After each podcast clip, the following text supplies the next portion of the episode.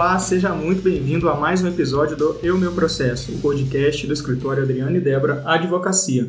O meu nome é Adriano, sou advogado e também host aqui do nosso podcast. E no episódio de hoje vamos falar sobre licitação. Para tratar deste tema, convidamos a doutora Beatriz do Vale. Seja muito bem-vinda, doutora. Obrigada. Doutora Beatriz, para começar, conta aí para o ouvinte que está nos escutando qual é a sua trajetória profissional. Bom, eu sou de Bependi. Ah, terra e... do Dr. Regis, né? Isso. Nosso amigo em comum. Sim, sim. É, eu vim para Varginha para estudar Direito, me formei na FADIVA e no, na época da faculdade eu fiz estágio no Ministério do Trabalho, né? Chamava o Ministério do Trabalho ainda, Sim. na Advocacia Geral da União. É, eu me formei e ingressei direto ao quadro de advogados do Souza Barquete. E no começo eu atuava em trabalhista e civil. A trabalhista foi minha segunda fase no AB, era que eu tinha mais prática. Prática. Com a pandemia e, consequentemente, a crise econômica, alguns clientes apostaram em licitação e nossa demanda foi voltada para esse ramo. A partir daí, vendo o êxito desses clientes na licitação, começamos a aprofundar o estudo desse ramo do direito administrativo e expandir essa área. É, muitas empresas relacionam burocracia com a licitação porque questões de documentações, propostas, o decorrer do contrato, e o nosso estudo foi voltado para isso, para sanar essas dores. Hoje, nós levamos ao cliente a possibilidade de trabalho com o ente público do serviço que ele já está acostumado a fazer. Nosso contrato com o cliente é um contrato sustentável, porque ao buscar a licitação ideal e cuidar do que costumam chamar de parte burocrática e os favorecimentos nos processos licitatórios, nós viabilizamos a prestação de serviço que ele vai lucrar, não entra como um gasto. É, de maneira geral, a licitação ela é um bom negócio para a empresa? Ela é um excelente negócio. A, assim, a licitação nada mais é que a venda do produto ou serviço para o ente público. Ou seja, a empresa, para lucrar, ela vai prestar o serviço que ela já está acostumada a trabalhar. Sim. O que costuma impedir o empresário de ter essa visão da licitação, como já citei, são as burocracias, que é o que nós solucionamos. O, o órgão público, quando ele publica um edital, por exemplo, aquisição de um produto, é, sempre vai ser em grande quantidade. Ou seja, um contrato pode alavancar uma empresa. E por ser regida por um contrato, a licitação traz segurança. É, as chances de inadimplência são baixíssimas. E assim, tem cliente nosso que se deu tão bem na licitação que 90% do faturamento dele passou a ser desse serviço que nós prestamos. Doutor, e como participar de uma licitação? Bom, a licitação ela surge a partir de uma necessidade da administração pública de aquisição, venda, locação ou contratação de produtos ou serviço. É publicado um edital descrevendo o objeto e as regras da licitação para que todas as empresas aptas a concorrer possam tomar conhecimento e esses, esses editais são públicos, né? Sim. Ah, então, assim, se sua empresa interessou pelo edital X, viu que consegue cumprir o objeto, o primeiro passo é adequar os documentos para participar, que é o nosso trabalho. A gente mantém esses documentos atualizados para poder entregar um dos envelopes necessários, que é, é o de habilitação. O outro envelope necessário é a proposta, é que é o momento que a empresa dá o seu preço pelo serviço daquela licitação. O edital, ele também especifica a modalidade, pregão, pregão eletrônico, tomada de preço. As modalidades conduzem o processo licitatório.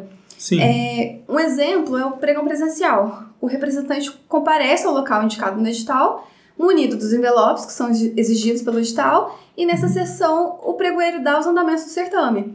Em certos momentos, as propostas serão abertas e nessa modalidade, nessa o pregão, é possível a empresa abaixar o preço, o preço dado na proposta original, para poder vencer e fechar o contrato.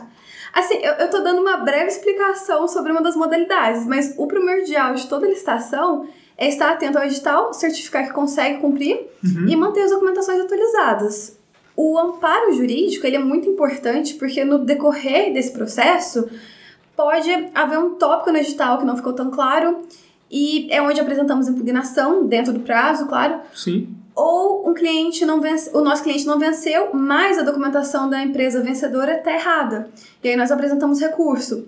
E assim, o nosso trabalho também é esse, certificar que a licitação ocorreu dentro dos trâmites legais. Trâmites legais. E também é muito comum ocorrer esses, essas pequenas inconsistências no decorrer do procedimento. Por isso a importância Sim. de um advogado. Sim, exatamente.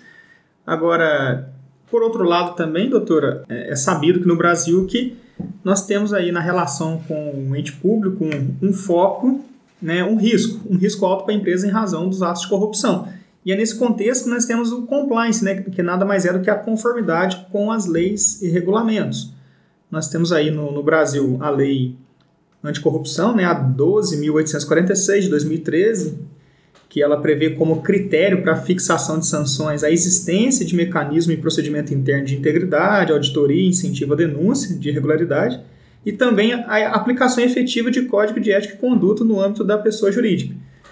Em 2015, nós temos o decreto 8420, que regulamenta a lei anticorrupção. Em 2016, um ano depois, nós temos a lei das estatais, a 13.303, que exige a elaboração e também a divulgação de código de conduta e integridade no âmbito das empresas estatais. E aí nós temos as empresas públicas, como a Caixa Econômica, Correios e Sociedade de Economia Mista, Petrobras e Banco do Brasil, para ficar com alguns exemplos. É, continuando, doutor, outra tendência é a administração pública exigir programa de integridade pela empresa licitante. Alguns exemplos aqui que, que eu trouxe para a gente conversar. Temos a lei do, do Distrito Federal de 2018, que estabelece a obrigatoriedade da presença de um programa de integridade para as empresas que celebrem negócios com a administração pública no DF, no Distrito Federal. Temos uma lei do Estado do Rio de Janeiro, que é a 7.753, que prevê a necessidade das empresas implementarem programas de compliance para novas contratações com valores acima de um milhão e meio para obras e serviços de engenharia e 650 mil para compras e serviços com contrato igual ou maior que seis meses. E recentemente, né, uh, temos a lei federal, a nova lei de licitações, que dispôs sobre a obrigatoriedade de programa de integridade para obras, serviços e fornecimento de grande vulto. E ainda, isso é o mais interessante, como critério de desempate a existência de programa de integridade pelo licitante. Feito toda essa contextualização, eu lhe pergunto, doutora, a ética é importante para a empresa nessa relação com o ente público ou vale tudo nos negócios? A, a ética é primordial. a reputação é fundamental para determinar se uma organização é um investimento que vale a pena. Sim. Se uma empresa não é vista como uma empresa ética, os investidores e contratantes é, eles estão menos inclinados a apoiar e contratar suas operações. Perfeitamente. Assim, as disposições dos editais visam buscar empresas sérias para esse serviço. Então, assim, no ramo da licitação, existem os concorrentes privilegiados. A gente sabe que existe. Sim. Mas esse privilégio é o oposto da ética no certame. E, mais uma vez, é um ponto onde o assessoramento jurídico se faz fundamental, estabelecer um processo honesto. E a doutora concorda que a prevenção ela reduz custos com multas, indenizações e ações judiciais? E, em toda a área da vida, a prevenção é mais prudente. É, é, melhor a gente cuidar da nossa saúde do que ficar doente. Ou então, do nosso carro do que ele antes que ele pare de funcionar. Sim. E assim também é com a empresa. É, prevenindo os riscos, a empresa evita a ocorrência desse risco. Ou então, na pior das hipóteses, diminui substancialmente os possíveis anos. Em licitação, é essencial a empresa estar afinada nas documentações e na prestação de serviço. Uma documentação errada, ela não participa da licitação, que pode ser o grande contrato da vida dela. Perfeitamente. E a doutora tem algum case que possa compartilhar com o ouvinte? Sim, é, nós temos um cliente que trabalha com venda e locação de equipamento respiratório.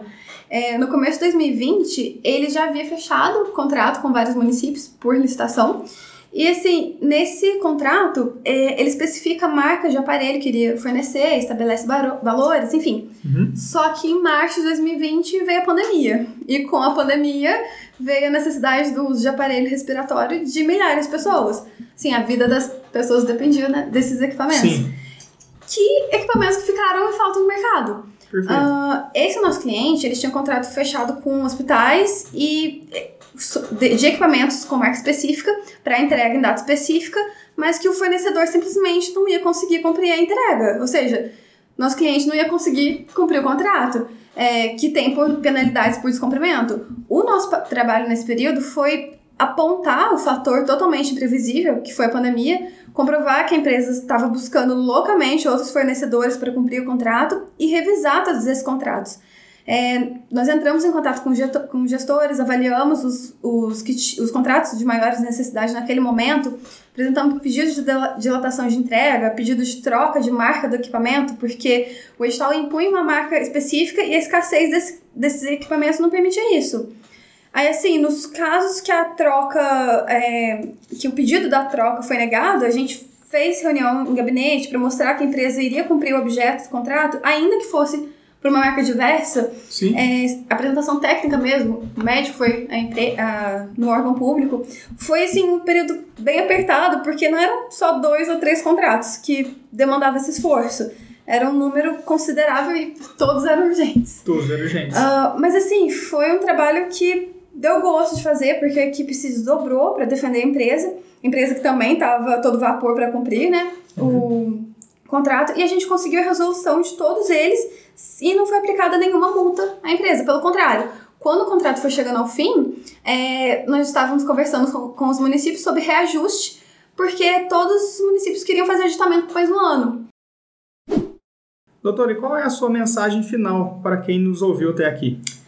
Minha mensagem final é: se você quer crescer no mercado, aumentar o lucro e fechar bons contratos, a licitação é o caminho e eu posso te ajudar com isso.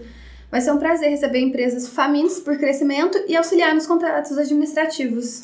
Perfeito. E para quem quiser entrar em contato, é, quais são as suas redes sociais, os seus contatos que você pode compartilhar aqui? Meu Instagram é adv.beatrizdoVale, LinkedIn é Beatriz do Vale Pereira e o Facebook Beatriz Vale.